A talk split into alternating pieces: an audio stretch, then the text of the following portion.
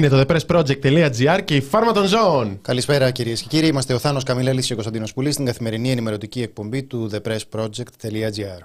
Καλησπέρα στους αγαπημένους, αγαπημένες από όπου και αν μας ακούτε, είτε είστε στο κανάλι μας στο YouTube, όπου κάνετε ένα like, κάντε ένα subscribe. Τα λέμε μέτρια και εγώ δεν λέω σωστά ποτέ το subscribe. Είτε μας ακούτε από ραδιόφωνο, είτε μας ακούτε live, είτε κονσέρβα.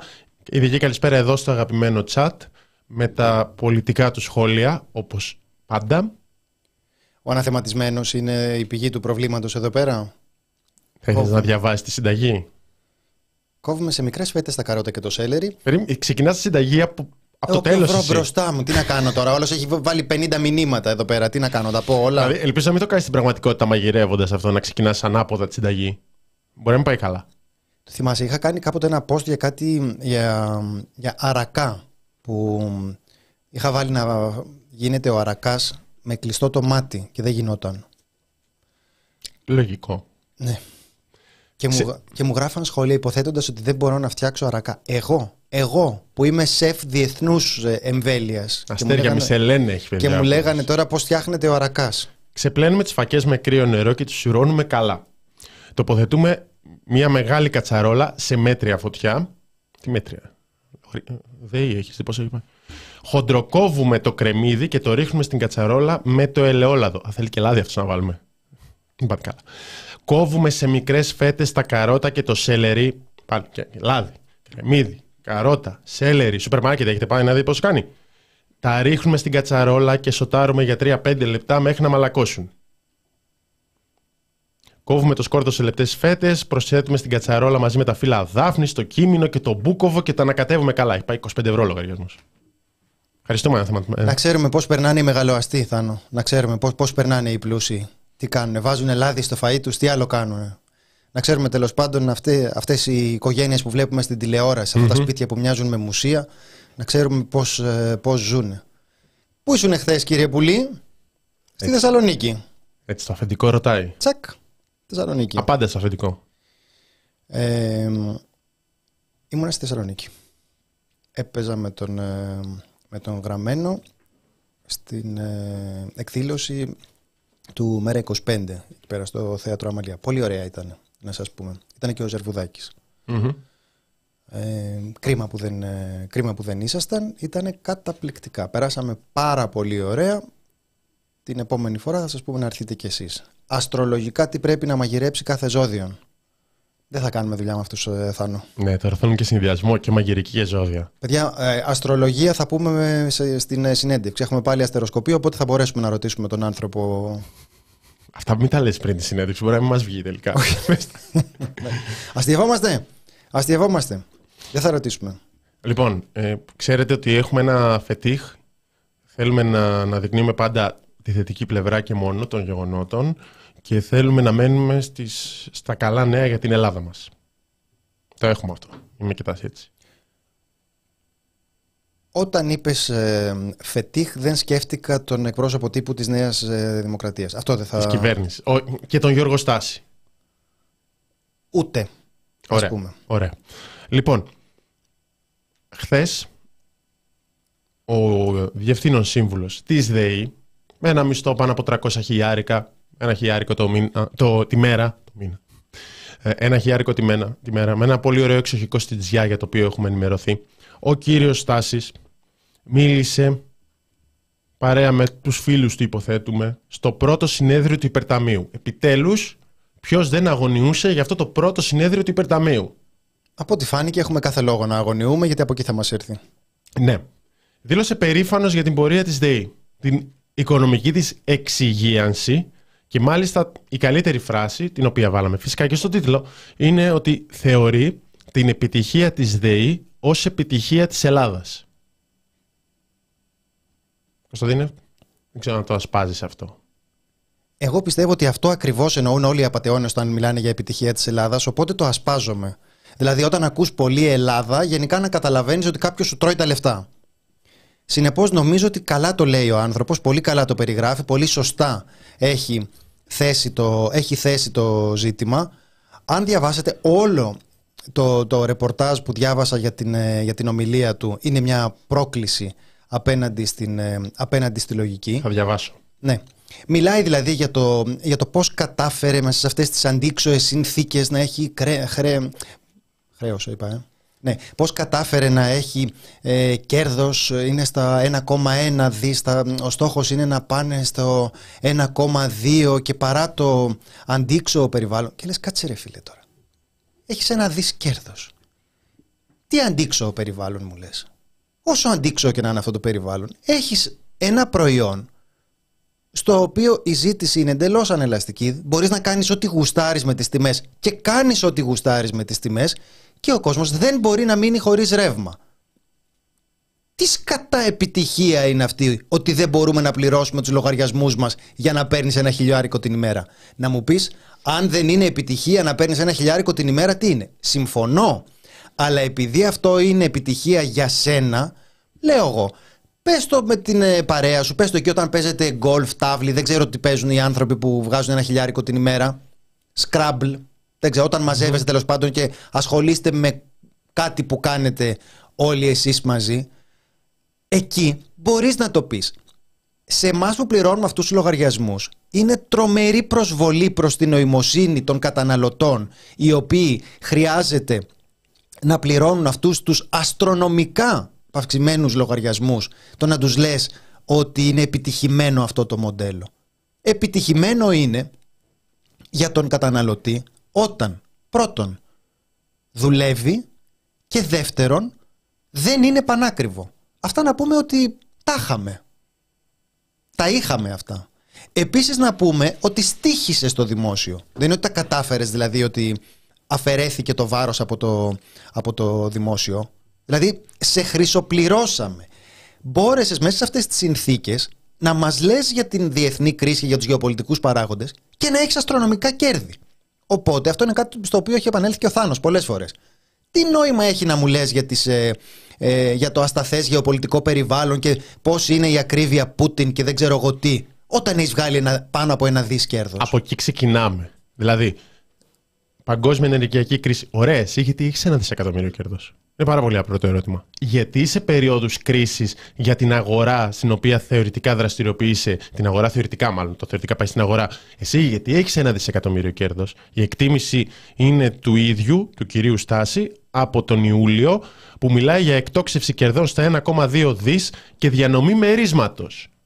Δηλαδή κάποιοι πληρώνουν και κάποιοι μοιράζουν μέρισμα στο οποίο το δημόσιο έχει μικρότερο ποσοστό, καθώς έχει πέσει από το 50, θα πάρει, το δημόσιο πληρώνει επίσης και θα πάρει και μικρότερο μέρος ε, από το, το μέρισμα. Θα πάρει και το υπερταμείο και όλοι οι φίλοι τους.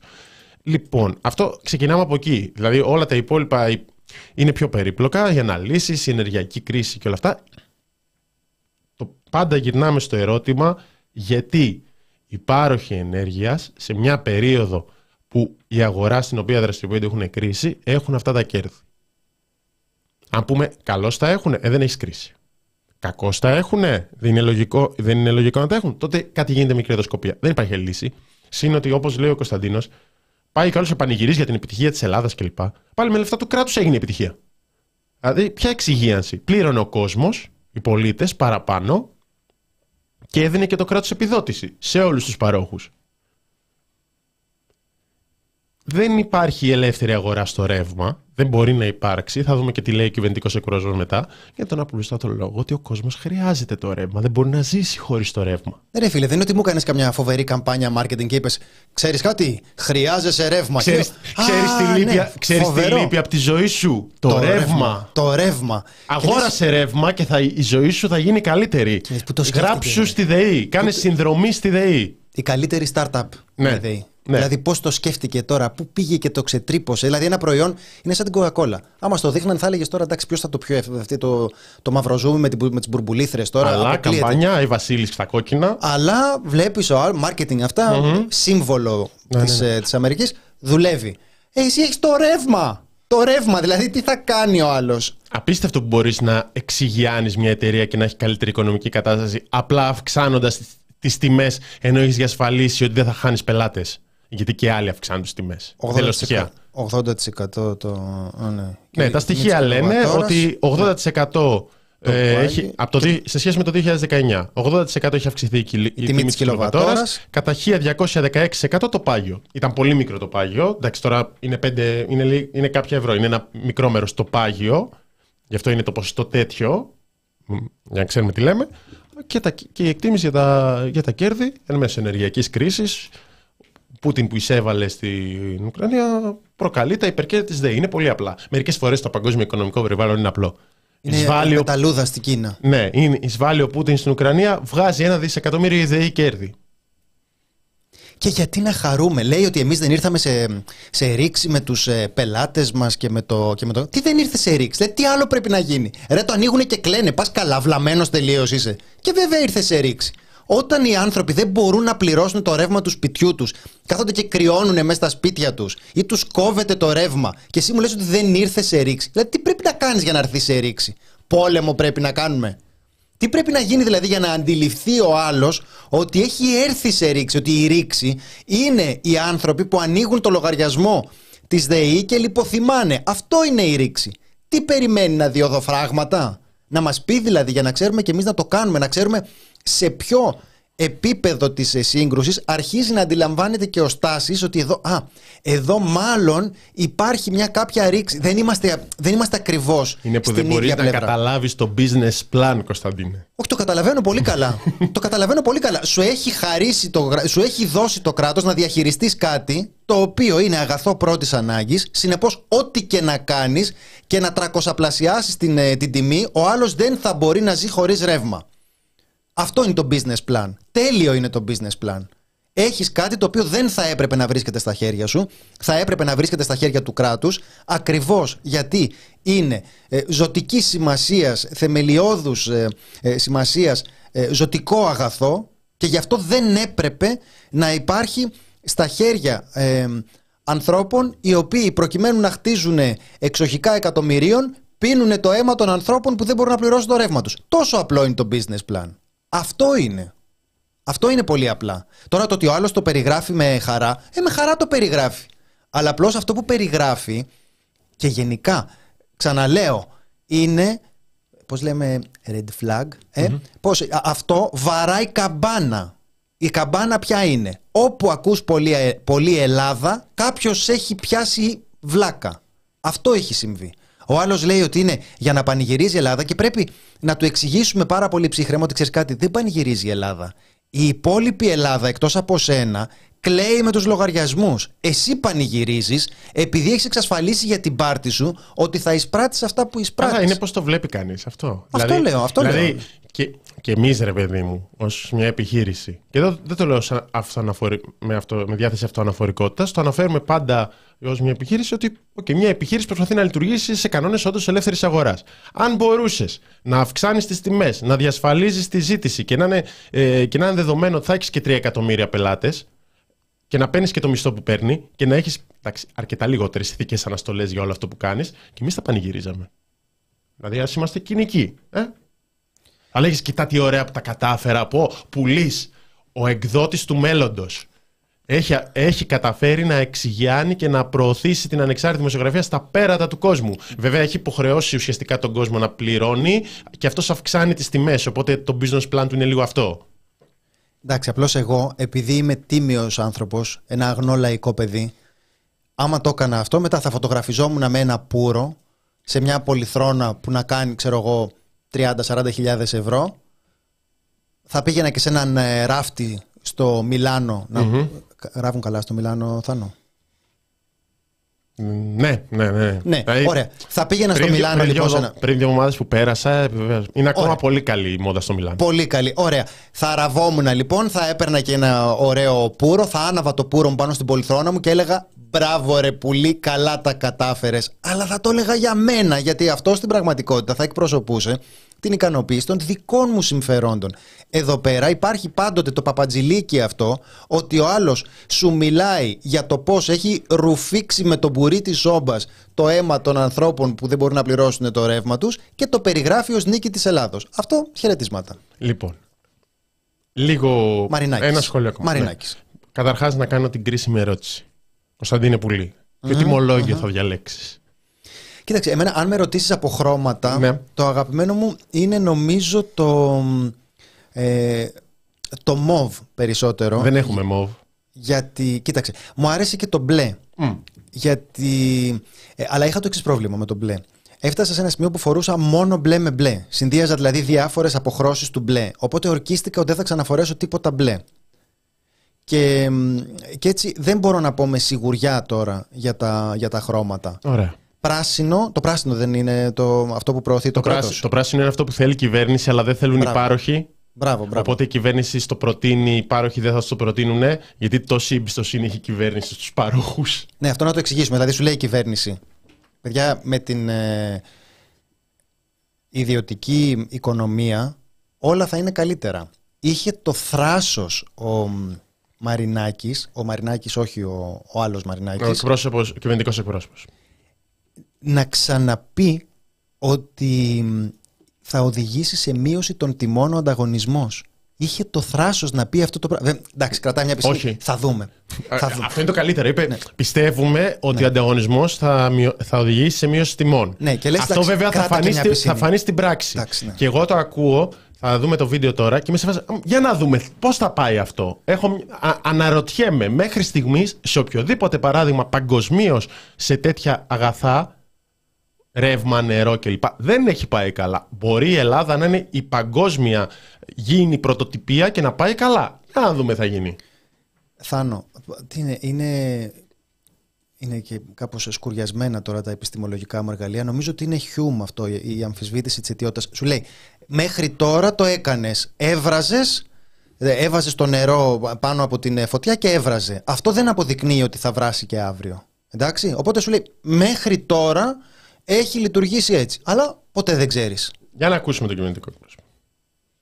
Μόλι την ειλικρίνεια και περιμένω και μια ειλικρινή απάντηση από εσάς, κύριε Μαρινάκη. Θεωρείτε ότι αυτό με τα τιμολόγια ρεύματος είναι εύκολο; Κοιτάξτε να δείτε. Ε, άμα, δηλαδή, α, πραγματικά. θα σας πω. Χαμογελάω γιατί Ναι. έχω χαθεί εγώ μέσα σε όλο αυτό. Και δεν. Για να μπορέσουμε να γίνουμε εύκολα κατανοητοί, πρέπει να βάλουμε αυτά τα οποία αφορούν, θεωρώ, τη συντριπτική πλειοψηφία των πολιτών. Προφανώς η, η συνολική κατανόηση όλων των επιμέρους πτυχών μιας διαδικασίας η οποία βάζει κανόνες, όρια και ουσιαστικά δίνει δύναμη στον καταναλωτή, από την αρχή της μέχρι το τέλος της, σίγουρα δεν είναι εύκολη. Εγώ δεν έχω διαδικασία. καταλάβει ότι μου Αλλά δίνει δύναμη. είναι Έχω σ- καταλάβει ότι δυσκολεύει πολύ τη ζωή μου με ένα θα σας μαθηματικό πω. τύπο, Θα στο σας οποίο δεν έχω και τον κύριο Γρανάζη δίπλα Θα μου, σας κάπως πω, έτσι θα να μου σας τα πω. εξηγεί το όλα αυτά σημαντικό, πιο Το απλά. σημαντικό που αφορά, νομίζω, τη συντριπτική πλειοψηφία των πολιτών, των καταναλωτών, έχει να κάνει με το ότι υπάρχει, γιατί αυτή είναι η μεγάλη διαφορά, το πράσινο τιμολόγιο, στο οποίο μπαίνουν αυτομάτως όσοι δεν επιλέξουν κάποιο άλλο. Τα υπόλοιπα, άλλο είναι σταθερό, άλλο είναι κειμενόμενο, άλλο έχει ένα μεγαλύτερο ρίσκο. Το, το, το τιμολόγιο αυτό είναι το τιμολόγιο που εντάσσονται αυτομάτως οι καταναλωτές, αν δεν επιλέξουν κάποιο άλλο. Γιατί; Γιατί δίνει τη δυνατότητα με πολύ εύκολο και εύληπτο τρόπο, είτε δηλαδή στο κινητό με το να πατήσεις ένα link όταν θα σου έρθει ηλεκτρονικά λογαριασμός, είτε στο λογαριασμό τον έγχαρτο που με, με, με συγκεκριμένο σημείο το βλέπεις, να βλέπεις μήνα-μήνα ποιος καταναλωτής σε, συμφέρει- σε ποιο καταναλωτή σε συμφέρει να είσαι ε, ε, προμηθευτή. Δηλαδή, με βάση τη σύγκριση τιμών, τα πάγια και τις χρεώσεις. Αυτό είναι το πράσινο τιμολόγιο. Γιατί είναι το πράσινο τιμολόγιο υπέρ του καταναλωτή, είναι υπέρ του καταναλωτή γιατί ενισχύει τον ανταγωνισμό και αυτό θεωρούμε εμείς, στην πράξη θα κριθεί, ότι θα οδηγήσει σε πτώση των τιμών. Γιατί Μπορεί πώς να αλλάξει αντιμετωπίζουμε; άμα δείτε ότι στην πράξη δεν βοηθάει τελικά. Εμείς το έχω πει αρκετές φορές και δεν είναι εκκλησία, δεν είμαστε δογματικοί. Και το έχουμε αποδείξει στην πράξη. Δεν είναι δογματική. Δηλαδή, μόλις δεν θα πιάσει ούτε αυτό, θα κρατικοποιήσουν τη ΔΕΗ. Δηλαδή θα πούνε, sorry, λάθος, την Το είπε κρατικοποιώ πάντως. τώρα. Το είπε ότι Ε, δεν, είμαστε. δεν είμαστε δογματικοί. Δεν είμαστε. Δηλαδή, θα δούμε τώρα. Έχει το, το θράσος να ξαναλέει τώρα με- με, τη- με το περιβάλλον αυτό που έχει διαμορφωθεί με τους λογαριασμούς της ΔΕΗ ξαναείπε ότι θα υπάρξει μείωση των τιμών με τον, με τον ανταγωνισμό. Θυμάμαστε ότι έχει ξαναϋποθεί αυτό και γελάσαμε πάρα πολύ πικρά. 2020, γιατί- 23 Χατζηδάκης. ναι. Ε, γελάσαμε πικρά πληρώνοντας ε, λογαριασμούς σε ποσά που δεν είναι απλώς υπολογίσιμα. Είναι, ένα, ε, είναι ποσά που πλησιάζουν το νίκη σε λίγο. Εντάξει, απλώς έχει εκτοξευτεί και το νίκη, οπότε δεν ε, είναι δύσκολος ο ανταγωνισμός. Σωστά, ναι. Σωστά. Αλλά Ο άλλος δεν έχει πρόβλημα να το, να το πει και λέει ότι αυτό δίνει δύναμη στον ε, καταναλωτή γιατί η δύναμή του είναι να επιλέγει. Εν τω μεταξύ. Νιώθω πολύ, δι- πολύ μεγάλη δύναμη. Δηλαδή, χθες, άκουσες χθες που κοιτούσες σαν χάνος την εξίσωση με το μηχανισμό. Γιατί είσαι άσχετος, Ρε Θάνο. Συγγνώμη, δεν ήθελα να το πω τώρα από δεν, από ένιωσα, μακριά. δεν ένιωθα πολύ δυνατός.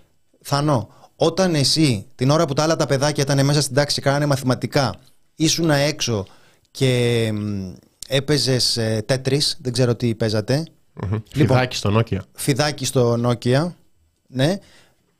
Τα αποτελέσματα είναι αυτά. Ότι θα βλέπεις το λογαριασμό και εκεί που έχω διάφορους φίλους στο Facebook, εγώ που λένε εντάξει ρε παιδιά, σιγά το δύσκολο. το γράφει ο άλλος και λέει εντάξει δεν είναι και τόσο δύσκολο. Ε, συγγνώμη ρε φίλε, συγγνώμη. Εντάξει, εγώ έπαιζα φιδάκι με το Θάνο στην, ε, στην αυλή του, στο προάβλιο. Πραγματικά εκεί πέρα. λείπου- λείπουν αυτές τι παρεμβάσεις. Δηλαδή το γράψανε κάποιοι κάνοντας πλάκα στο chat. Λείπουν οι παρεμβάσεις που θα βγείτε και θα πείτε Εγώ ξέρω να το λύσω. Μπράβο σου, συγχαρητήρια, να μου μάθεις και εμένα. Μιλάμε για την πλειοψηφία του κόσμου που το βλέπει και κοιτάει σαν χάνος. Λογικό. Γιατί δεν έχει τις ε, γνώσεις. Γιατί έχει μια άλλη κατεύθυνση. Μπορεί να ανοίξει μαγαζί αυτός. Μπορεί να ανοίξει με εξ, εξισοσάδικο. Να βάλει μ, απ' έξω μια πινακίδα που να λέει και εξισώσεις Λίνο και να πηγαίνεις εκεί πέρα. Θα πηγαίνεις με το, με το λογαριασμό της ΔΕΗ και θα σου περιγράφει αυτός. Θα αρχίσει και θα σου το διαβάζει αρχικά Ξέρεις αυτή, ότι την, υπάρχει αυτή αυτό; την εξίσωση. Το εξισοσάδικο. Όχι, περίπου. Αλλά έχει συμβεί να υπάρχουν, ε, να κυκλοφορούν τέλος πάντων ε, διαφημίσεις για εταιρείες που σε συμβουλεύουν να επιλέξεις πάροχο. Δηλαδή έχουμε τη μία αγορά και έχουμε μια άλλη αγορά. Γιατί ο καπιταλισμός δεν έχει αδιέξοδα. Α, είναι Μονίμως... εταιρείες που σε βοηθάνε να επιλέξεις. Α, τώρα κατάλαβα. Ναι, ναι, ναι. Που θα... Υπάρχουν δηλαδή άνθρωποι που δηλώνουν ότι μπορούν να το κάνουν για σένα. Εγώ είχα δει με τη ρήτρα να προσαρμογήσει ειδικά πέρσι- το- πρόπερσι είχα δει. Δεν ξέρω αν πήγανε καλά οι δουλειές ή κλείσανε. Ο πουλής φλεξισάρι. Η, η φλεξίσωση. Είναι, δεν το κάνω εγώ, αλλά αυτός που, α, αυτός που περιγράφω έκανε ακριβώς αυτό. Η φλεξίσωση. Όταν φλεξάρω ότι μπορώ να λύσω αυτή την, ε, αυτή την εξίσωση. Σε ευχαριστούμε γι' αυτό. Λοιπόν, ε, δεν φταίμε εμείς άμα δεν διαβάζατε στο, στο σχολείο. Ναι, μπορούμε να, να επιλέξουμε αν θα μας πνίξουν, αν θα μας κάψουν, αν θα μας βγάλουν τα άντερα, αν θα μας πετάξουν από τον 8ο. Ε, κάπως, ε, κάπως έτσι είναι. Δηλαδή υπάρχει τώρα μια ρητορική για το πώς δίνουμε δύναμη στον καταναλωτή. Αυτό που συμβαίνει με απλά λόγια είναι ότι αγαθά χωρίς τα οποία δεν μπορείς να ζήσεις έχουν δοθεί σε ιδιώτες για να κερδοσκοπούν σε απολύτως προκλητικό και εξοργιστικό βαθμό και όλα τα υπόλοιπα είναι να είχαμε να λέγαμε. Και είναι, Αυτό κυ- είναι. και είναι όλα τα κυβέρνηση που υπόλοιπα. σου δίνει Όλα. συμβουλές για να μην σε εξαπατήσουν αυτές οι εταιρείες. Δηλαδή, ε, να το σκεφτούμε λίγο αυτό. Το είπε ο Κωνσταντίνος εκτός μικροφώνου. Ε, μ, οι άλλοι εκχωρούν το ρεύμα, σου λέει αυτοί είναι καλοί, θα σου μειώσουν τις τιμές. Μετά οι άλλοι προσπαθούν να βγάλουν όσα περισσότερα κέρδη. Γιατί έτσι λειτουργεί. Έχεις επιχείρηση, θες να βγάλεις κέρδος. Σε πολλές περιπτώσεις, εντάξει, λογικό είναι. Απλώς ο άλλος έχει την επιλογή για το αν θα αγοράσει ή όχι το προϊόν. Και έχει την κυβέρνηση και σου λέει: Πάρ το πράσινο. Μη σε πιάσουν κότσο. Αυτοί που τους έδωσα το ρεύμα ή που τους άφησα να λειτουργούν σε μια ανεξέλεγκτη αγορά. Πάρε το πρασινάκι να είσαι σίγουρος. Πολύ ωραία. Πολύ ωραία. Δεν βλέπω κανένα πρόβλημα. Ειδικά με το. και δεν βλέπουμε και κανένα πρόβλημα με το σενάριο που άλλος θα πρέπει να είναι πάνω από το κινητό ε, για να τσεκάρει κάθε μήνα την τιμή του ρεύματος να πηγαίνει στη μια εταιρεία, μετά σε καμιά εβδομάδα να, να σκεφτεί να πάει στην άλλη και να υπολογίσει και να κάνει τις πράξεις. Δηλαδή, υπολογίσει έχετε, να και, κάνει- έχετε και άλλες δουλειές να κάνετε στι τρει. Κατάλαβα. Εντάξει, αυτό θέλει και ένα δικηγόρο γιατί προφανώς και η εταιρεία κάπως θα προστατεύεται. Θα σου λέει, θα έχεις υπογράψει για τόσο καιρό, για τόσο καιρό σου δίνω την έκπτωση, Στάνταρ. έχεις έκπτωση το πρώτο μήνα. Εντάξει, οπότε αυτό χρειάζεται, παιδιά, ένα team που να περιλαμβάνει τον φίλο εδώ πέρα της τεχνολογικής κατεύθυνσης που λέει τώρα δικαιωνόμαστε, μας λέγατε σπασικλάκια.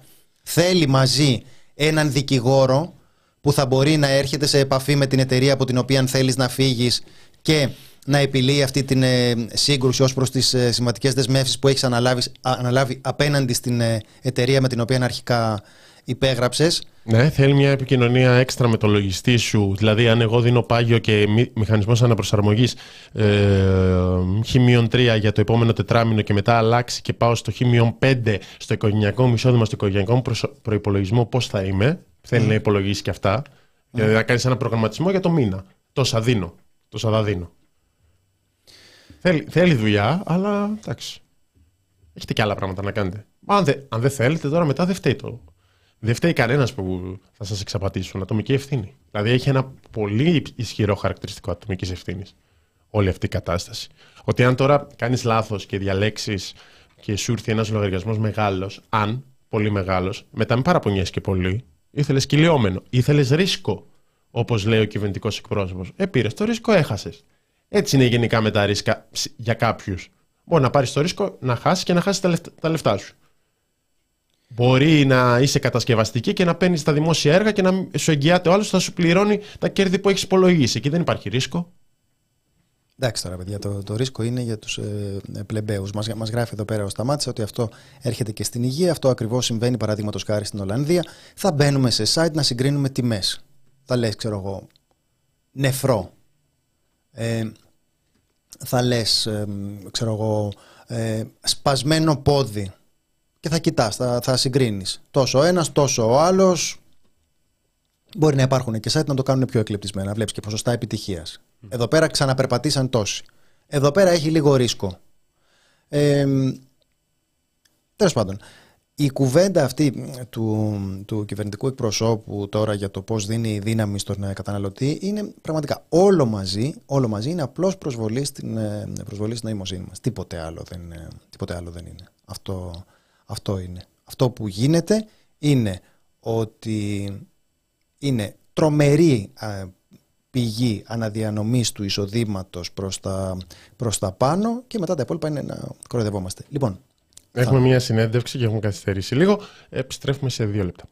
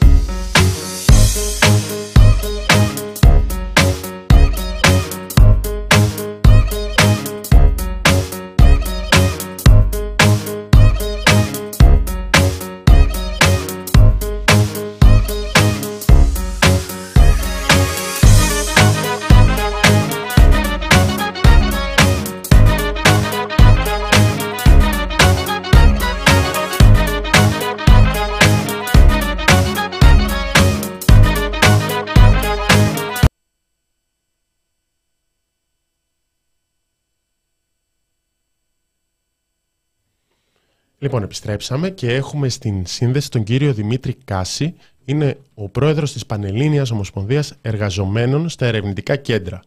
Είχα, οι εργαζόμενοι στην έρευνα χθες είχαν μια σειρά κινητοποιήσεων ε, διαδήλωση, πορεία. Ε, Συνέντευξη τύπου. Ναι, ναι, ναι. Ε, είναι για το θέμα του αστεροσκοπείου, της ε, προ, προσπάθειας της κυβέρνησης να περάσει το αστεροσκοπείο ε, στο Υπουργείο κλιματικής κρίσης. Έχουμε ξανασχοληθεί με το θέμα, μιλώντας μεταξύ άλλων και με δύο ερευνήτριες του αστεροσκοπείου την προηγούμενη εβδομάδα. Κύριε Κάση, καλησπέρα. Καλησπέρα. Καταρχάς να πω χαίρομαι πολύ που είμαι στην εκπομπή σας. Είμαι φαν. Α, σας ευχαριστούμε πάρα πολύ. Τότε αλλάζει το πράγμα. Τότε θα, τότε θα σας ακούσουμε με πολύ προσοχή τι, τι έχετε να μας πείτε. Διαβάζαμε τις, ε, τις τοποθετήσεις από, την, από τη συνέντευξη τύπου. Βλέπω ότι Ανάμεσα σε αυτά που λέγατε είναι όχι μόνο ότι υπάρχει έλλειψη επιχειρημάτων, αυτό φάνηκε κάπως με δεδομένο ότι υπάρχει αυτή τη στιγμή μια ε, πίεση, δηλαδή ότι χρειάζεται η κυβέρνηση κάπως να απαντήσει και να εξηγήσει για ποιο λόγο γίνεται αυτό. Το πρώτο που μου έκανε, μου έκανε εντύπωση φαίνεται ότι υπάρχει μια πολύ μεγάλη ε, συνένεση μεταξύ των, ε, των ερευνητών δεν είναι από τα θέματα που, που θα λέγαμε ότι ξέρω εγώ, έχει διχαστεί ο κόσμος σε, σε σχέση με το τι πρέπει να γίνει. Από ό,τι φαίνεται, η κυβέρνηση είναι λίγο μόνη της ε, σε αυτό. Και διεθνή συνένεση, να προσθέσω, γιατί υπάρχει το κείμενο υπογραφών που υπογράφεται και από επιστήμονες ερευνητές ε, από διάφορες χώρες. Ναι, βλέπω είσαστε πολύ διαβασμένοι, ακριβώς έτσι είναι. Και είναι πρωτοφανές αυτό που συμβαίνει. Στον χώρο της έρευνας, τουλάχιστον δεν το έχουμε συνηθίσει συχνά αυτό. Ε, έχει καταφέρει η κυβέρνηση και έχει συσπηρώσει όλο τον κόσμο της επιστήμης και της έρευνας απέναντί της. Γιατί ε, αυτό εξηγείται πολύ εύκολα βέβαια, γιατί πρόκειται για μια τελείως ανορθολογική ε, διάταξη τώρα. Αυτό, αυτό που προσπαθεί να κάνει δηλαδή είναι τελείως ανορθολογικό και δεν έχει καμία, κανένα άλλο προηγούμενο και κάτι παρόμοιο που να γίνεται σε, σε ένα κράτος ας πούμε τουλάχιστον του δυτικού κόσμου. Ποια είναι τα βασικά σημεία και πώς θα τα ιεραρχούσατε; Έχουμε ακούσει πάρα πολλά επιχειρήματα και για μια πρόθεση λογοκρισίας. Ακούγαμε και από, μιλούσαμε και με δύο ερευνήτρε του αστροσκοπείου που βάζανε το θέμα του πώς θα συνεχιστούν τα ερευνητικά προγράμματα όταν έρχεται μια, ένα, ένα κείμενο 4-5 σειρών που μεταφέρει ολόκληρο το αστεροσκοπείο στο Υπουργείο Κλιματικής Κρίσης. Ε, υπάρχει το θέμα της ακαδημαϊκής ελευθερίας που είναι ένα πιο ευρύ από την λογοκρισία στο, όταν θα έχουμε μια καταστροφή. Ε, τι θα βάζατε εσείς; Είναι όλα αυτά μαζί. Ε, είναι ένα ε, μεγάλο θέμα, είναι το διαχειριστικό κομμάτι, ένα ερευνητικό κέντρο με τόσες πολλές ερευνητικές δραστηριότητες, προγράμματα που τρέχουν, ειδικούς λογαριασμούς. Ε, υπάρχει μια πολύ μεγάλη και αυξημένη γραφειοκρατία και λογικό είναι αυτό γιατί κυρίως τα ερευνητικά κέντρα, όπως ξέρετε, δεν, δεν επιβιώνουν από τον κρατικό προπολογισμό. Το πρόβλημα είναι ότι τα ερευνητικά κέντρα πρέπει να παίρνουν προγράμματα, ε, συνεχώς να συντηρούν τους συμβασιούχους. Υπάρχουν ε, το 65% είναι συμβασιούχοι ελαστικά εργαζόμενοι, αυτό να το πούμε κιόλα. Σε, ε, σε, τι βαθμό χρηματοδοτείται το αστεροσκοπείο από το κράτο, ε, Χρηματοδοτείται ίσα ίσα ίσα ίσα για του μισθού των μονίμων υπαλλήλων. Τα ερευνητικά κέντρα, όπω και το κέντρο που δουλεύω εγώ, το Ελληνικό Κέντρο Θαλάσσιων Ερευνών, όπω και Δημόκριτο, όλα αυτά τα, τα ερευνητικά κέντρα στην Ελλάδα, είτε είναι νύπη ΔΕΛΤΑ ΔΕΛΤΑ ή νύπη ΙΟΤΑ ΔΕΛΤΑ, ε, χρηματοδοτούνται, παίρνουν το ένα κρατη, μια κρατική επιχορήγηση που φτάνει ίσα ίσα για τους μισθούς. Ούτε καν για το ρεύμα πολλές φορές και το νερό. Εδώ διαβάζω από τον ε, κύριο Δημήτρη Λάλα, πρώην πρόεδρο του Εθνικού Αστεροσκοπείου, είπε ότι ε, παρέχει το 1,2% του προπολογισμού το ελληνικό κράτος. Ε, δεν ξέρω τώρα αν είναι. Ε, αν είναι άλλος ο υπολογισμός. και αν... αυτό, αυτό που ανέφερε ο κύριος Λάλας ήταν για το, για το ποσοστό του ΑΕΠ για την έρευνα ε, δεν είναι το ποσοστό του προπολογισμού των. Οπότε δεν έχει γραφτεί καλά. Ναι, εντάξει. Ναι, οπότε δεν, οπότε ναι. δεν έχει, δεν έχει γραφτεί σωστά. Ναι. Να σας πω κάτι. Στο κομμάτι της ελαστικής ε, στο κομμάτι της ελαστικής εργασίας, θέλετε να μας περιγράψετε λίγο, γιατί λέτε ότι αυτό είναι κάτι που θα έπρεπε να συζητάμε, γιατί αυτό είναι η εργασιακή πραγματικότητα των, ε, των ερευνητών που προσπαθούν να ε, κάνουν έρευνα στην Ελλάδα σήμερα. Ε, θέλετε να το συζητήσουμε, μια που λέτε ναι, ότι είναι κάτι που δεν συζητάμε. Αυτό πραγματικά είναι κάτι που, που το λέμε, δεν ακούγεται και θα θέλαμε ε, να είχαμε μια ευκαιρία, το είπα και στην Επιτροπή της Βουλής όταν ε, καλεστήκαμε μέσα στους φορείς. Λέμε, θα, εμείς θα θέλαμε να έρθουμε εδώ να συζητήσουμε τα πραγματικά προβλήματα της έρευνας. Το ότι για παράδειγμα ε, κάναμε μια χαρτογράφηση εμείς σαν Ομοσπονδία, εμείς εκπροσωπούμε, ξέρετε, τα τέσσερα νύπη δελτα ερευνητικά κέντρα, που είναι ο Δημόκριτος, το Αστεροσκοπείο, το Ελληνικό Κέντρο Θαλασσίων Ερευνών και το ΕΚΕ των κοινωνικών ερευνών. Ε, σε αυτή λοιπόν τη χαρτογράφηση που κάναμε, τα επίσημα στοιχεία από τις, ε, από τις μονάδες προσωπικού ήταν ότι ε, είναι γύρω στους 1.850 εργαζόμενους προσωπικώς αυτά τα τέσσερα μαζί κέντρα και ξέρετε, οι 1.200 είναι ελαστικά εργαζόμενοι, είτε με συμβάσεις έργου, είτε με, μπλοκ, είτε με ορισμένου χρόνου, είτε με τίτλους κτήσης, είτε ως υπότροφοι.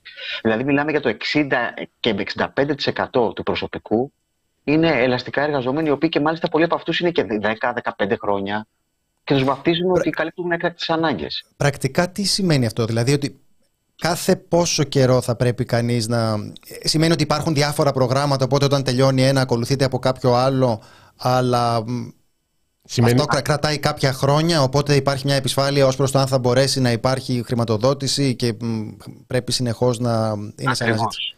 Συνεχώς με αναδύσει προγραμμάτων υπάρχουν πολλοί, ε, και πολλές συναδέλφοι με κενά. Συνεχώς μπορεί, δηλαδή οι συμβάσεις μπορεί να είναι τρίμηνες, τετράμινε, εξάμηνες, δωδεκάμινε στην καλύτερη περίπτωση και μετά μπορεί να υπάρχει και ένα κενό δύο-τριών μηνών για να ξαναβρεις κάποιο project να μπεις. Ε, μιλάμε τώρα για επιστήμονες με αυξημένα προσόντα, ε, έτσι με διδακτορικά, μεταπτυχιακά, καταλαβαίνετε. Και μετά συζητάμε γιατί υπάρχει brain drain. Δηλαδή, σε τι ποσοστό είναι τρίμηνες και εξάμηνες οι συμβάσεις αυτές, Σε μεγάλο ποσοστό. Είναι ε, τρίμηνες και εξάμηνες, ε, είναι τουλάχιστον το 50% και μην πω και παραπάνω των συμβάσεων που γίνονται.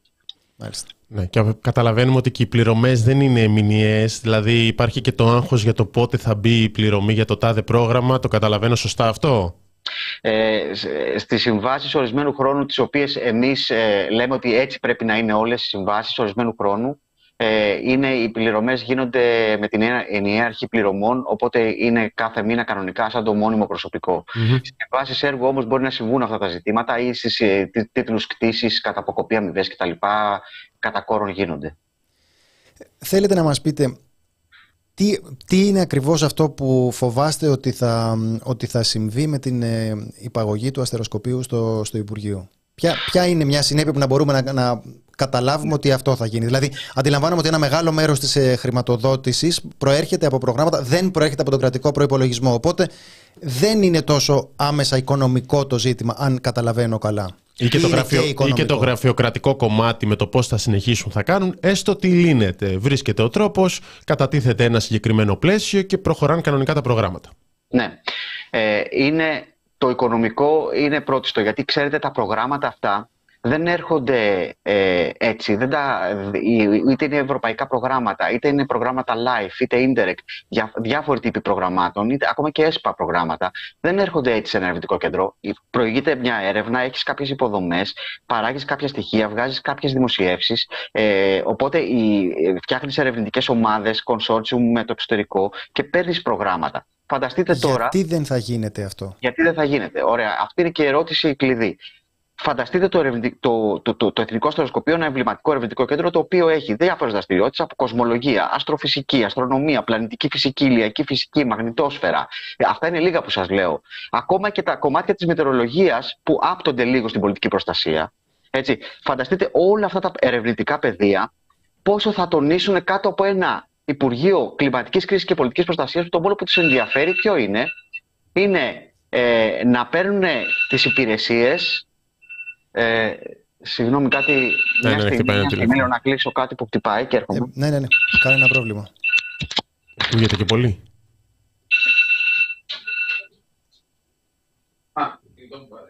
Το κινητό το παθαίνουμε κι εμείς. Ο Θάνος το κάνει δηλαδή, εγώ προσέχω. ναι, ναι. ναι. Εντάξει, είμαστε τώρα στο γραφείο εδώ στην δουλειά και γίνεται... Δεν ναι. πειράζει καθόλου. Ναι.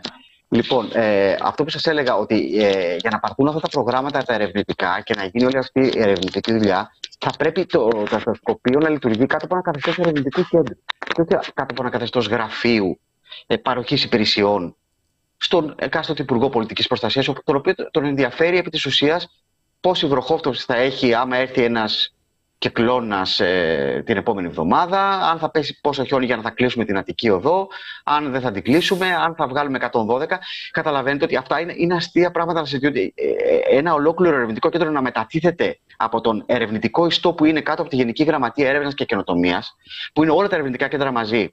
Υπάρχουν προγράμματα, calls, υπάρχει διαχείριση, υπάρχουν ναι. συνεργασίες και να πηγαίνει σε ένα άλλο Υπουργείο άσχετο ουσιαστικά με τις δραστηριότητές του. Α, αστείο με την έννοια, φαντάζομαι, ότι αυτό είναι ένα πολύ μικρό πεδίο σε, σε σχέση με όλη αυτή την κάμα που περιγράψατε πριν, που, που είναι μια ένα αχανές πεδίο διαφορετικών επιστημονικών ε, Ακριβώς. ειδικοτήτων ε, δεν και δεν έχει να κάνει με αυτά τα... Δεν είναι αρμοδιότητα του Υπουργείου η έρευνα, το, το πω έτσι. Και να σας το πω εγώ, δεν, δεν τους νοιάζει, δεν τους ενδιαφέρει αυτό το πράγμα.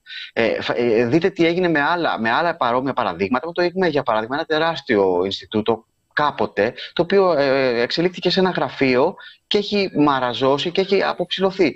Ε, αυτό που φοβούνται οι επιστήμονες και κυρίως αυτοί που θα την πληρώσουν πρώτα είναι οι συμβασιούχοι που λέγαμε. Έτσι, γιατί αν δεν υπάρχουν προγράμματα. Να, να σας διακόψω λίγο εδώ. Ναι. Θέλετε να μας το εξηγήσετε με λίγο περισσότερα λόγια αυτό το παράδειγμα, γιατί εγώ δεν το ξέρω και φαίνεται ότι, θα, ότι έχει πολύ ενδιαφέρον να δούμε τι έχει συμβεί σε μια αντίστοιχη περίπτωση ε, όπου έχει προηγηθεί μια διαδικασία ανάλογη με αυτή που επιχειρείτε τώρα.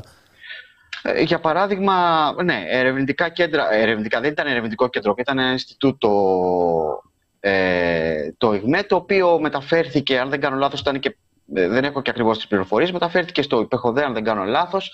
Τελικά κατέληξε σαν ένα γραφείο. Το προσωπικό του μειώθηκε στο 10% του αρχικού προσωπικού που ήταν. Συμβασιούχοι δεν υπάρχουν πια, προγράμματα δεν υπάρχουν.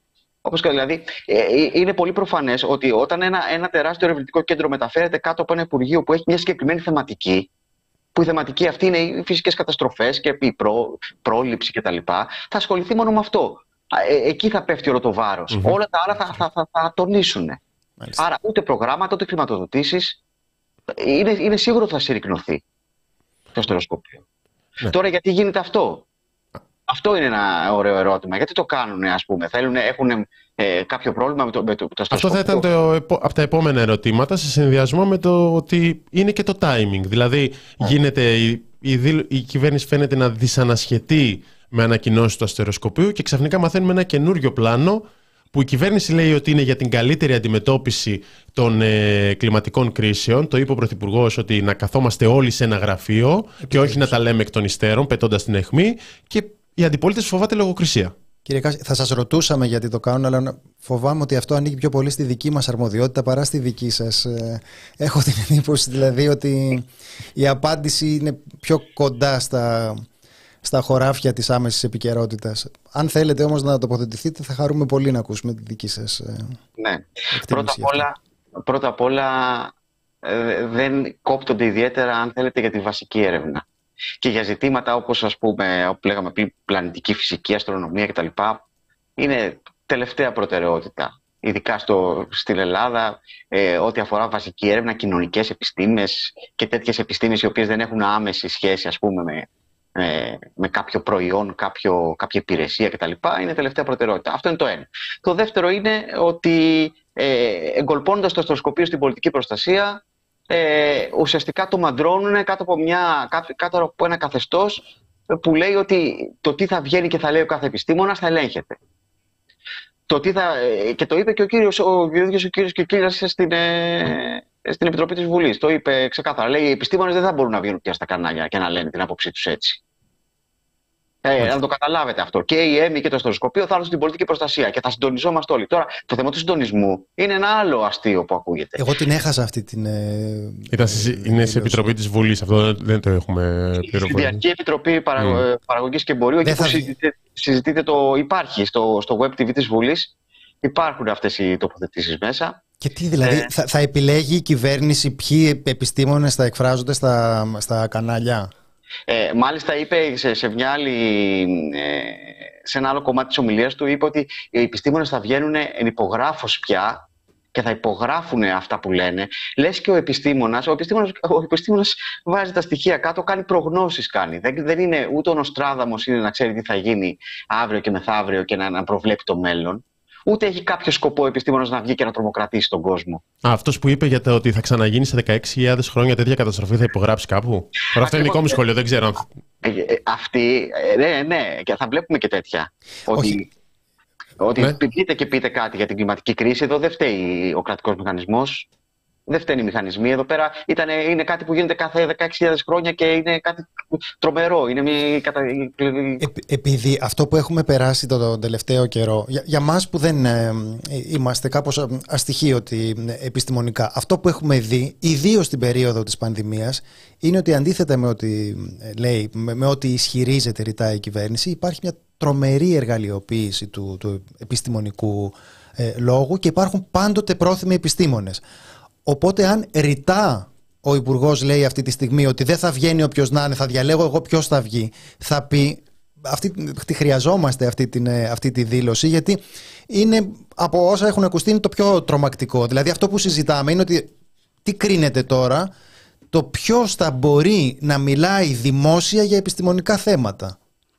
Αυτό είναι ένα μεγάλο επίδικο. Αυτό είναι ένα μεγάλο επίδικο και το, και το έχουμε τονίσει επανειλημμένα, γιατί δεν είναι, είναι και, και πρόσφατες οι μνήμες από όλα αυτά τα γεγονότα με το δάσος της Δαδιάς, με τις πλημμύρες στη Θεσσαλικό κάμπο, με τη Βόρεια Εύβοια, ε, με την Αττική Οδό.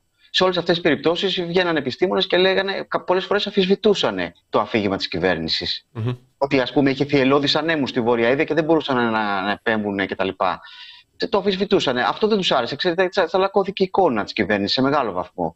Ε, τώρα, ε, βέβαια, ε, ε, εγώ δεν λέω ότι αυτό το πράγμα γίνεται μόνο και μόνο για εκδίκηση στο αστροσκοπείο, αλλά εργαλοποιείται. Ότι εργαλοποιείται, εργαλοποιείται. Ένα, ένα ολόκληρο ερευνητικό κέντρο και είναι και ένα άλλο ζήτημα να δείξουμε ότι κάνουμε κάτι στην πολιτική προστασία εδώ, ότι αναδιαμορφώνουμε. Ε, αυτό που είπε ο κ. Καμιλάλης πριν ε, έχει και αυτό σημασία που λέει ο Υπουργός. Α πούμε, το ένα βασικό επιχείρημα είναι να καθόμαστε όλοι να συντονιζόμαστε σε ένα τραπέζι κτλ. Λες και αν οι επιστήμονες, αν το ΜΕΤΕΟ ή η ΕΜΗ έρχονται να συζητάνε στη, στην ψηφιακή εποχή. Τώρα συζητάμε που η πληροφορία μεταδίδεται σε, σε κλάσματα του δευτερολέπτου, ότι θέλει ο Υπουργός να τους έχει στο ίδιο Υπουργείο για να τους παίρνει από μια εσωτερική γραμμή το 112 και να τους ρωτάει τι θα γίνει, παιδιά, αύριο, πείτε μου. Δηλαδή, είναι δυνατόν να είναι αυτό το επιχείρημα; Δεν μπορεί να, φτιάξει μια επιτροπή, μόνιμη επιτροπή. Πώς είναι ο ΑΣΠ; Έτσι λειτουργεί ο ΑΣΠ. Με επιστήμονες και επιτροπές από διάφορα υπουργεία και διάφορα κέντρα. Ο ΟΑΣΠ, το αρκτικόλεξο τι είναι. Της ε, προστασία για τους ε, σεισμική mm-hmm. προστασία. Yeah. Ναι. Ο οργανισμός ε, αντιμετώπισης. Ε... OK, okay, για το... και δεν, δεν το ήξερα κι εγώ. Φαντάζομαι ναι. δεν είναι γνωστό για... ως αρκτικόλεξο. Και λέτε, λειτουργεί με αυτό το μοντέλο, ότι υπάρχει, Ακριβώς. ασφαλίζεται η ανεξαρτησία των φορέων και συνεννοούνται για τη... Ξέρετε, σε όλη, σε όλη την Ευρώπη αυτό συμβαίνει. Δεν υπάρχει ε, άλλο προηγούμενο που ένα ερευνητικό κέντρο ολόκληρο μπαίνει σε μια. Εγώ ήμουν τώρα έτυχε, γύρισα πριν από τρεις μέρες από ταξίδι στη Γαλλία που είχαμε μια συνάντηση ε, ευρωπαϊκής ερευνητικής υποδομής. Ε, το, το προσπαθούσα να το εξηγήσω στους συναδέλφους μου εκεί, τους Γάλλους, τους Νορβηγούς, τους Ιταλούς και με κοιτάζανε με γουρλωμένα μάτια. Δεν καταλαβαίνω τι τους λέω. 200 χρόνια πίσω, πού να καταλάβουν τώρα. δεν, δεν καταλαβαίνω τι τους λέω. Πείτε τους αυτό με τα βελανίδια. ναι. Μάλιστα. Δηλαδή θέλω να πω ότι υπάρχουν λύσεις, υπάρχουν επιτροπές, υπάρχουν δεσμευτικές επιτροπές, υπάρχουν ε, με, με μνημόνια συνεργασίας μεταξύ των φορέων που ο, εκεί ο επιστήμονας είναι δεσμευμένος να πάει να δώσει τα στοιχεία, να δώσει τις προγνώσεις του, να δώσει τα αποτελέσματά του στον εκάστοτε υπουργό, στον Υπουργό Πολιτικής Προστασίας, γιατί είναι όντως σοβαρά ζητήματα αυτά για να, να ξέρει τι θα κάνει η πολιτική προστασία. Αλλά όχι, δεν την αφορά η έρευνα όμως, η ίδια η έρευνα. Ούτε θα ασχοληθεί με την έρευνα. Νομίζω ότι το, το γεγονός ότι δεν τους αφορά η έρευνα ε, είναι κάτι που μπορούμε να το καταλάβουμε πολύ εύκολα βλέποντας αυτό από το οποίο ξεκινήσαμε, δηλαδή τις συνθήκες υπό τις οποίες ασκείται η έρευνα. Και γι' αυτό και έχει μεγάλη σημασία για μας το να φέρνουμε κάπως την, ε, την κουβέντα και σε αυτό που όντως απασχολεί εσάς από τη δική σας πλευρά. Δηλαδή, όταν λέτε ότι συζητάμε γι' αυτό, συζητάμε τώρα το πώς θα βρεθούν στην ίδια αίθουσα, ας πούμε, που είναι κάτι που κανονικά δεν το λες παρά έξω. Λες, μήπως να πούμε αυτό και κάποιος θα έπρεπε να πεταχτεί να πει: Παιδιά, αυτό δεν λέγεται. Δεν, δεν είναι κουβέντα τώρα για να, για να εξηγήσουμε την ε, υπαγωγή του αστεροσκοπίου στην κυβέρνηση, ότι τους θέλω να, να τους έχω μαζί. Αυτό νομίζω ότι είναι επικοινωνικού χαρακτήρα. Το είχα πει και σε προηγούμενη ναι, εκπομπή. Ναι, ότι θα είναι το war room, ας πούμε, που θα, που θα είναι ο πρωθυπουργός, πώς είναι στις ταινίες που πάει ο πλανητάρχης και είναι η στρατηγή και του λένε θα κάνουμε αυτό το χτύπημα κύριε Πρόεδρε, ότι θα είναι έτσι ο Μητσοτάκης σε, ως πρόεδρος και θα, τον, και θα ενημερώνεται και θα γίνονται οι συσκέψεις επισυσκέψεων κλπ. Είναι καθαρά επικοινωνιακό. Το, το πρώτο πράγμα που σκέφτηκα όταν άκουσα τον Πρωθυπουργό να το λέει στην Ολομέλεια της Βουλής είναι αυτό, ότι παρουσιάζει τώρα μια εικόνα ε, πολεμική. Ε, θα ήθελα να ρωτήσω αν υπάρχει λοιπόν κάτι που, που δεν καλύψαμε και θα θέλατε να συμπληρώσετε σε σχέση με όσα, με όσα έχουμε πει που αφορούν όχι μόνο το mm. αμυντικό αίτημα το γιατί να υπαχθεί στο, στο, στην πολιτική προστασία το αστεροσκοπείο αλλά και το τι όντως θα βοηθούσε την έρευνα με βάση τον, ε, τη δική σας ε, εμπειρία και τις ε, προτάσεις που έχετε διαμορφώσει με βάση τα προβλήματα που όντως αντιμετωπίζετε, όχι αυτά που νιώθει η κυβέρνηση ότι θα ναι, έπρεπε να επιλύσει. Για το γενικότερο πλαίσιο, είπατε για τους εργαζόμενους στα ερευνητικά κέντρα στην Ομοσπονδία που είστε πρόεδρος, έχουμε μιλήσει, έχουμε ασχοληθεί με τους με τους ερευνητές σε πανεπιστήμια που είναι σε μια ίδια κατάσταση με φοβερή εργασιακή ανομία και όλα αυτά που περιγράφεται, ίσως και χειρότερα, αλλά τώρα δεν θα συγκρίνουμε, Οπότε, ίσως κάτι σε γενικότερο πλαίσιο για το τι χρειάζεται η έρευνα και το τι χρειάζονται άνθρωποι που θέλουν να ασχοληθούν με την έρευνα, που έχουν να προσφέρουν στην έρευνα και δεν θέλουν, όπως η ερευνήτρια στο στερεοσκοπείο μας έλεγε την προηγούμενη εβδομάδα, να λένε να πρέπει να εξηγήσουν ότι είναι ερευνητές ερευνήτρε και όχι δώρα μικρή εξερευνήτρια. Κάνει αυτόν τον παραλληλισμό. Ναι. Ναι. Τι χρειάζεται λοιπόν; Καταρχάς, το πρώτο που δεν χρειάζεται είναι όλο αυτό, όλη αυτή η αναστάτωση και η αποδιάρθρωση του ερευνητικού ιστού. Α ξεκινήσουμε από τα απλά. Δηλαδή, μην το ναι. πειράζεις εκεί που δεν έχει πρόβλημα. Α ξεκινήσουμε ε, από αυτό. Και, και ήταν και ένα λάθος. Ήταν μια κίνηση της κυβέρνησης, ξέρετε, το 19 με το που βγήκε. Αυτό που έκανε είναι ότι πήρε όλη τη Γενική Γραμματεία Έρευνας και Καινοτομίας, κάτω από την οποία υπάγονται όλα τα ερευνητικά κέντρα, και την πήρε από το Υπουργείο Παιδείας και την πήγε στο Υπουργείο Ανάπτυξης. Σε αυτό είχαμε αντιδράσει τότε. Δεν είχε ακουστεί πολύ. Ε, ήταν, ήταν και αυτό μια λάθος κίνηση. Γιατί τώρα η έρευνα, τα κομμάτια των ερευνητικών κέντρων είχε αποσπαστεί από την τριτοβάθμια εκπαίδευση. Ενώ κανονικά θα πρέπει να είναι μαζί. Πανεπιστήμια και ερευνητικά κέντρα. Ε, τους ίδιους ανθρώπους παραλαμβάνουμε. Υποψήφιους διδάκτορες από τα ερευνητικά κέντρα έρχονται στα, στα, από τα πανεπιστήμια, έρχονται στα ερευνητικά κέντρα για να, για να δουλέψουν. Μεταπτυχιακοί φοιτητές κάνουν την πρακτική τους στα ερευνητικά κέντρα. Δηλαδή, είναι, είναι ένα λάθος αυτό το πράγμα το οποίο αντιλαμβάνονται την έρευνα σαν κάτι που θα βγάλει λεφτά. Δηλαδή, αυτό μας λένε συνέχεια. Ε, είσαστε κρατικοδίαιτοι. Μας λέγανε. Ε, ε, πρέπει να κάνετε συμπράξεις με τον ιδιωτικό τομέα, γιατί αλλιώς εμείς δεν έχουμε λεφτά να δώσουμε.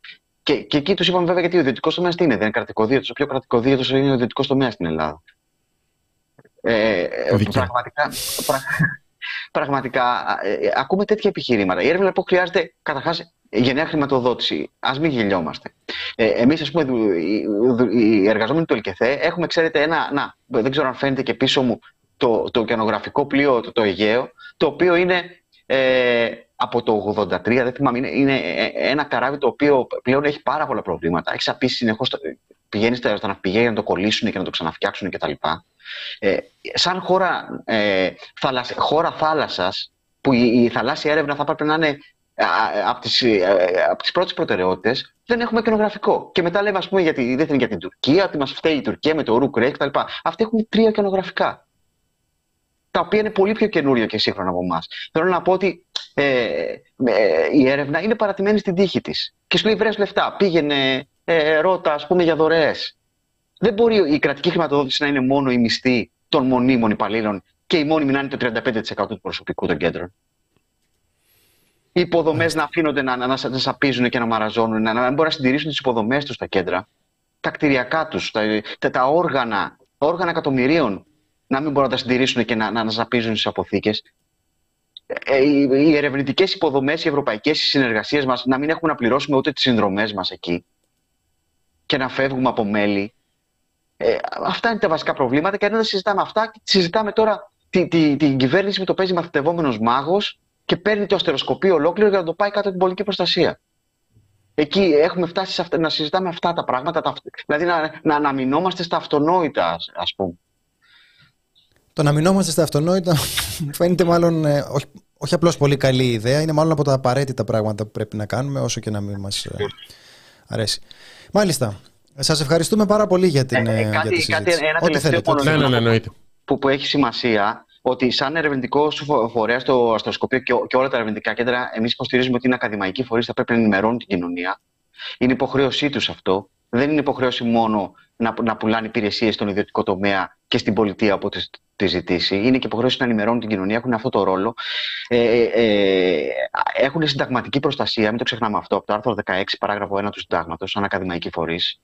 Εμείς θα, θα συνεχίσουμε τον αγώνα σε αυτό. Δεν θα το αφήσουμε έτσι να γίνει. Και η επόμενη μέρα είναι πολύ σημαντική για το αστροσκοπείο. Ε, να το προστατεύσουμε. Οι σύλλογοι και οι ερευνητών και εργαζομένων έχουν μια ευθύνη απέναντι στην κοινωνία να βγαίνουν και να ενημερώνουν, να μην φοβηθούν. Ε, και δεν θα δεχτούμε φυσικά, ξέρετε, οι διοικήσεις των ερευνητικών κέντρων εκλέγονται από ακαδημαϊκές επιτροπές του εξωτερικού. Ε, και υπάρχει κρίση αυστηρή ακαδημαϊκή. Ε, ε φανταστείτε στο αστροσκοπείο, δεν είναι πολύ απίθανο να το δούμε να διορίζουν τη διοίκηση. Αύριο μεθαύριο ο Υπουργός Πολιτικής Προστασίας. Έχω, έχω στο μυαλό μου υποψήφιους. Αν χρειαστούν, έχω στο μυαλό μου υποψήφιους. Θα προτείνουμε εμείς. Θα, προ... θα προτείνουμε εμείς. Όχι, πάντως αυτό ήθελα να το σχολιάσω. Δηλαδή υπάρχει ξεκάθαρη αντίθεση της διοίκηση του αστεροσκοπίου σε αυτή την ε, μεθόδευση. Επομένως, τίθενται ερωτήματα για το αν θα μπορέσουν και αυτοί οι άνθρωποι να συνεχίσουν και για λόγους ευτυχία. Δεν ξέρω τι, τι θα θεωρήσουν καλύτερο. Φυσικά δικιά τους επιλογή. Δεν... Αν ήμουν εγώ, θα είχα παραιτηθεί. Ε, ε, αλλά τέλος πάντων ε, το χειρίζονται με κάποιον άλλο τρόπο. Πάντως, να πω εδώ ότι και οι, οι διοικήσεις όλων των ερευνητικών κέντρων, η Σύνοδος των Προέδρων, των ερευνητικών κέντρων. Το ΕΣΕΤΕΚ, που είναι το Εθνικό Συμβούλιο Έρευνας και Χειροτομία, το, οποίο, το οποίο ουσιαστικά θα πρέπει να, αυτό να διαβουλεύεται πρώτη κυβέρνηση. Ε, ε, οι σύλλογοι των εργαζομένων, οι σύλλογοι των ερευνητών, η, η Ένωση Ελλήνων Ερευνητών, η Πανελλήνια Ομοσπονδία, όλοι έχουν εκφράσει την αντίθεσή τους προς αυτό. Συν, όπως είπατε, και 2.500 επιστήμονες από το εσωτερικό και το εξωτερικό και αναγνω, αναγνωσμένους κύριους επιστήμονες, οι οποίοι έχουν υπογράψει αυτό το petition που λένε να μην γίνει αυτό το πράγμα. Είναι λάθος. Δεν το καταλαβαίνω δεν το καταλαβαίνουν και θα προχωρήσουν σε αυτό δυστυχώς. Καλά, έχουμε δει και χειρότερα σε αυτή τη χώρα. Εμείς εδώ θα είμαστε να, να το παλέψουμε και να σας ενημερώνουμε όσο μπορούμε. Σας ευχαριστούμε πάρα πολύ. Και εγώ ευχαριστώ πολύ. Ευχόμαστε καλή δύναμη και θα εξακολουθήσουμε να το παρακολουθούμε το θέμα. Να είστε καλά. Καλό απόγευμα. Καλό απόγευμα. Δεν το ρωτήσαμε σε ποιες θάλασσες μπορούμε να κάνουμε μπάνιο, Θάνο. Και άμα ισχύει αυτό που λένε ότι όταν έχεις. Θε πάντα μετά από συζήτηση με ερευνητές να.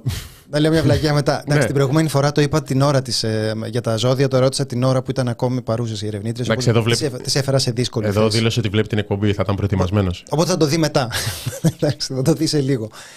Ε, Εντάξει, είναι, είναι απελπιστική η κατάσταση. Και τώρα, αν, αν σκεφτείς.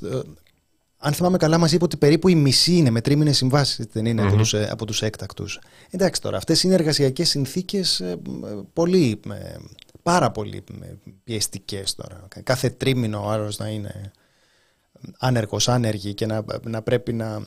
ή έστω να, να χρειάζεται να βρίσκει το επόμενο πρόγραμμα προκειμένου να συνεχίσει να έχει δουλειά, να υπάρχουν κενά στη χρηματοδότηση και αυτό είναι και ενδεικτικό ακριβώς αυτής της κατάστασης που, που περιγράφουν οι ερευνητές. Τα διαφορίες για την έρευνα, ρε παιδί μου. Ναι. Τους βάζει το Υπουργείο Ανάπτυξης και λένε: Ωραία, πόσα φέρνει εσύ τώρα; Λε λες και είναι ο επιχειρηματίας που έχει σκυλάδικο στην επαρχία και ρωτάει πόσα θα φέρνει στο μαγαζί αυτό το όνομα. Δεν, δεν μπορεί να είναι έτσι.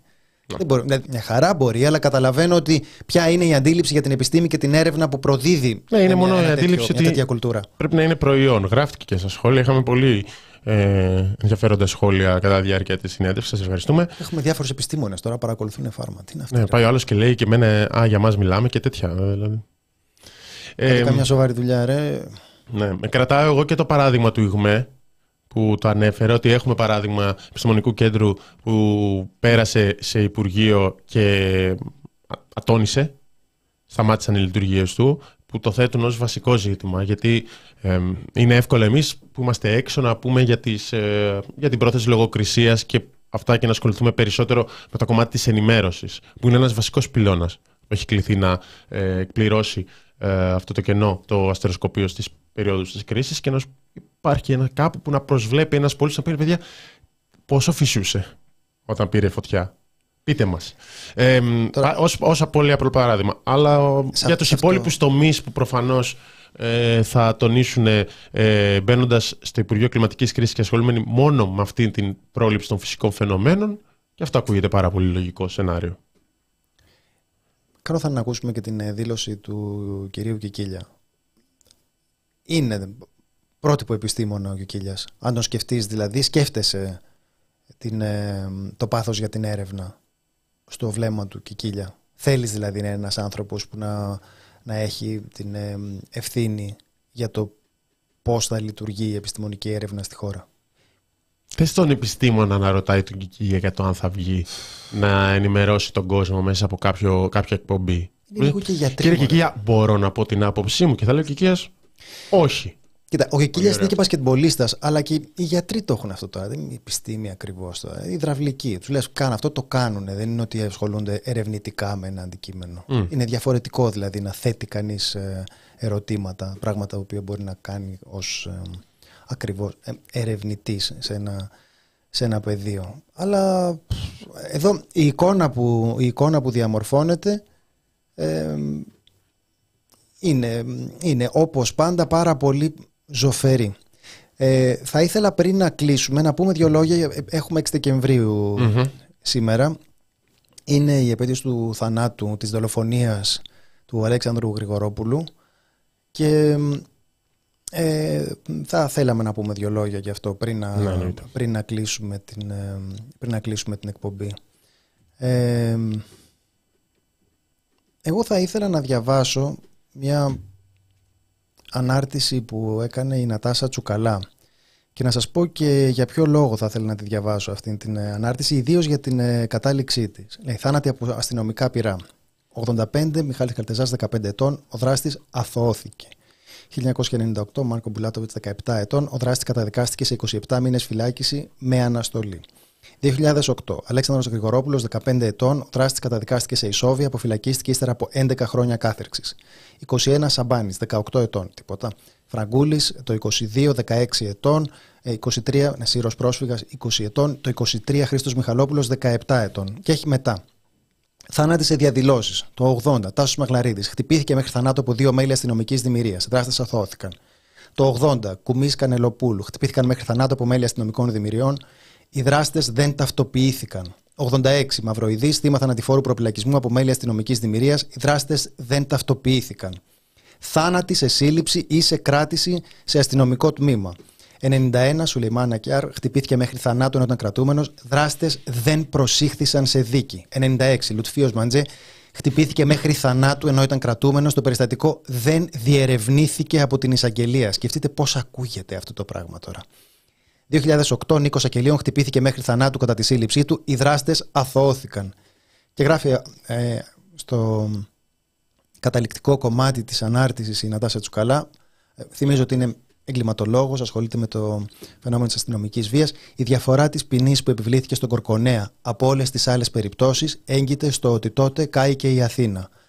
Κάποιοι θα έλεγαν ότι αυτό είναι προτροπή σε ε, παράνομες πράξεις. Εγώ δεν το λέω καθόλου, γι' αυτό στεναχωριέμαι πάρα πολύ αν βλέπω τα, τα παιδιά μας, τον ανθό της νεολαίας μας να προβαίνει σε ε, πράξεις ε, ε, παράνομες, αλλά νομίζω ότι είναι μια πολύ καλή υπενθύμηση προς την ε, αστυνομία και το, και το κράτος για το τι ωραία που είναι όταν αποδίδεται δικαιοσύνη. Δεν ήταν κοινωνική αντίδραση. Αυτό είναι, και χωρίς να καίγεται η Αθήνα. Ακριβώς αυτό. Ότι είναι αποδεκτό ότι όταν υπάρχει κοινωνική αντίδραση το έχουμε δει σε περιπτώσεις, παρά την γενικότερη τοπάθεια και το γκολ αυτής σε που ισχύει εδώ και πολλά χρόνια, ότι όταν υπάρχει οργανωμένη αντίδραση, η εξουσία κάνει βήματα πίσω. Στην περίπτωση και με την καταδίκη του Κουρκονέα, που μετά βέβαια φέθηκε ελεύθερος λόγω συνόμου βίου, υπάρχει ακόμα σε εξέλιξη μια διαδικασία για όλο αυτό, υπήρξε αυτή η καταδίκη. Είναι 15 χρόνια που συμπληρώνονται από την, ε, από την επέτειο. Προφανώς το ζήτημα της αστυνομικής βίας της αυθαιρεσίας μπαίνει και σήμερα έτσι επιτεγά στο προσκήνιο.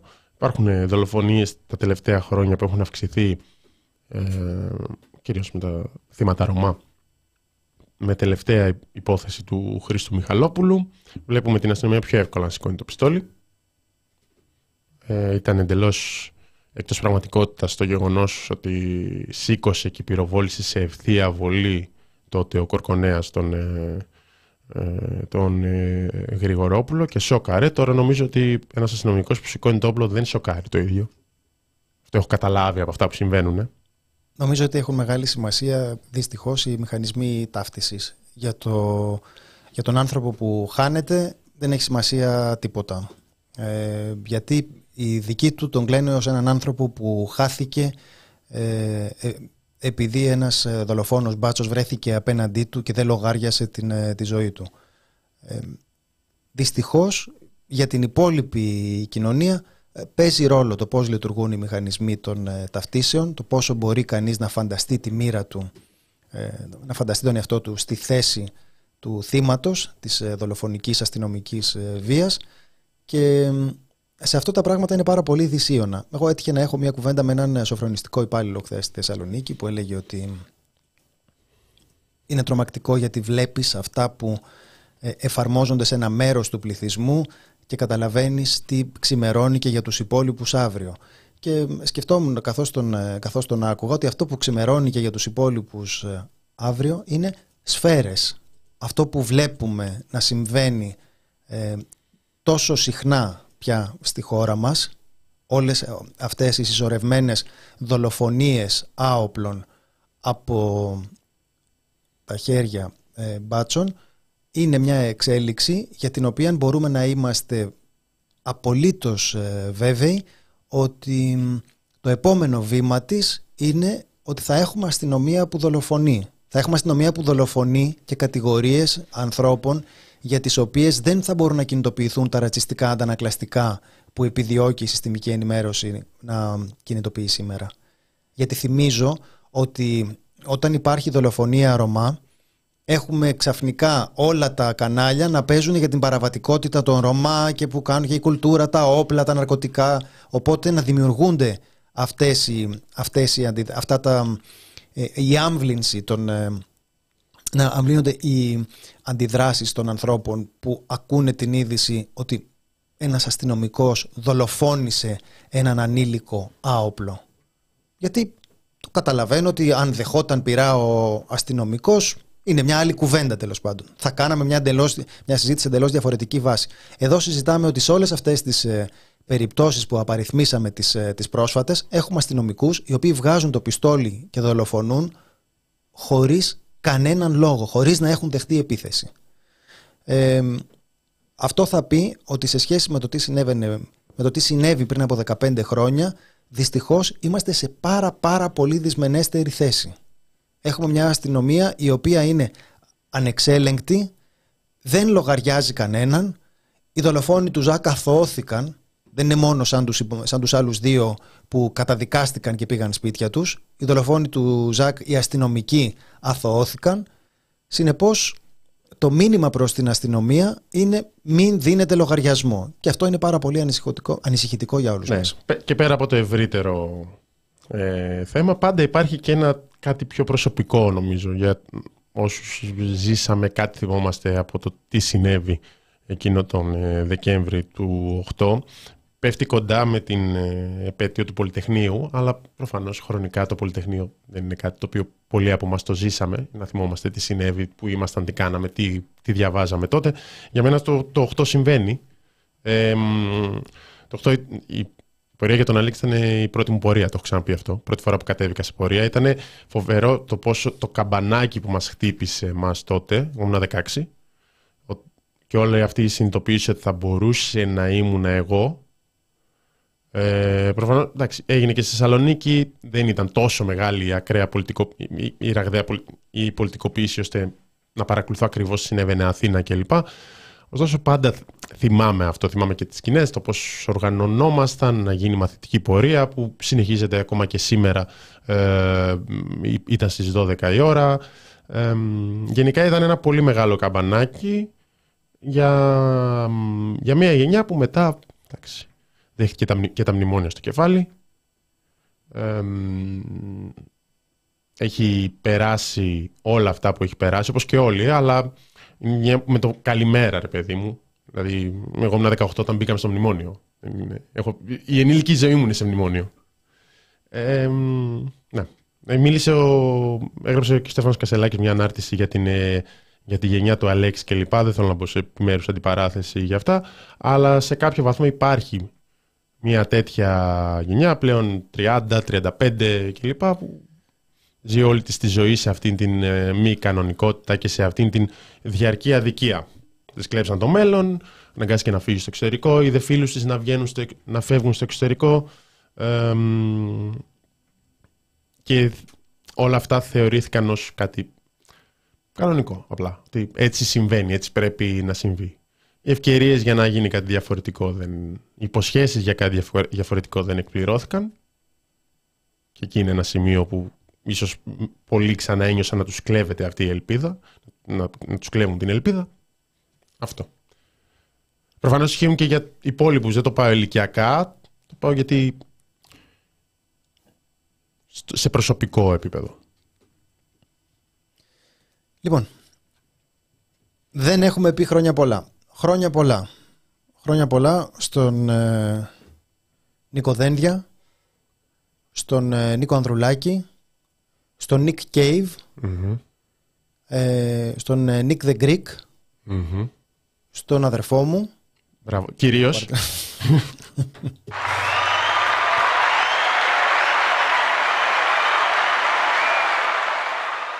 Νίκη Κεραμέως είναι, ναι, δεν είναι. δεν ξέρω. Λοιπόν, ε, σας ευχαριστούμε πάρα πολύ που μας παρακολουθήσατε. Ήταν η εκπομπή Φάρμα των Ζώων με τον Θάνο Καμίλαλη και τον Κωνσταντίνο Πούλη. Ε, είναι η καθημερινή σας εκπομπή για αστρολογική και ε, θαλάσσια ενημέρωση. Και στο μικρό Νικόλα. Το... Στο μικρό Νικόλα. Μπράβο. Κοσμίου Ντερζό, ναι. Ευχαριστούμε πάρα Νίκο πολύ. Γκάλι, ναι, Άλεξ, ευχαριστούμε. τον Νίκο Εννοείται. Γκάλι- Τον Νίκο Γκάλι τον είπα και εγώ. Ο γραμμένος μου τα έλεγε αυτά τα ονόματα για να πούμε χρόνια πολλά. και Τον ευχαριστώ πάρα πολύ γι' αυτό. Ταξιδεύαμε σήμερα. Την νίκη της Αμοθράκης.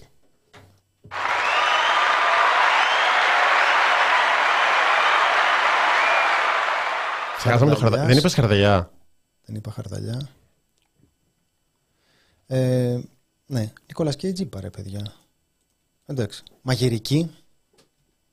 Μας γράφει ε, εδώ πέρα στα ενδιαφέροντά μας για το τι περιλαμβάνει η εκπομπή μας. Λοιπόν, σας ευχαριστούμε πάρα πολύ που μας παρακολουθήσατε. Φιλάκια και τα λέμε αύριο. Γεια σας.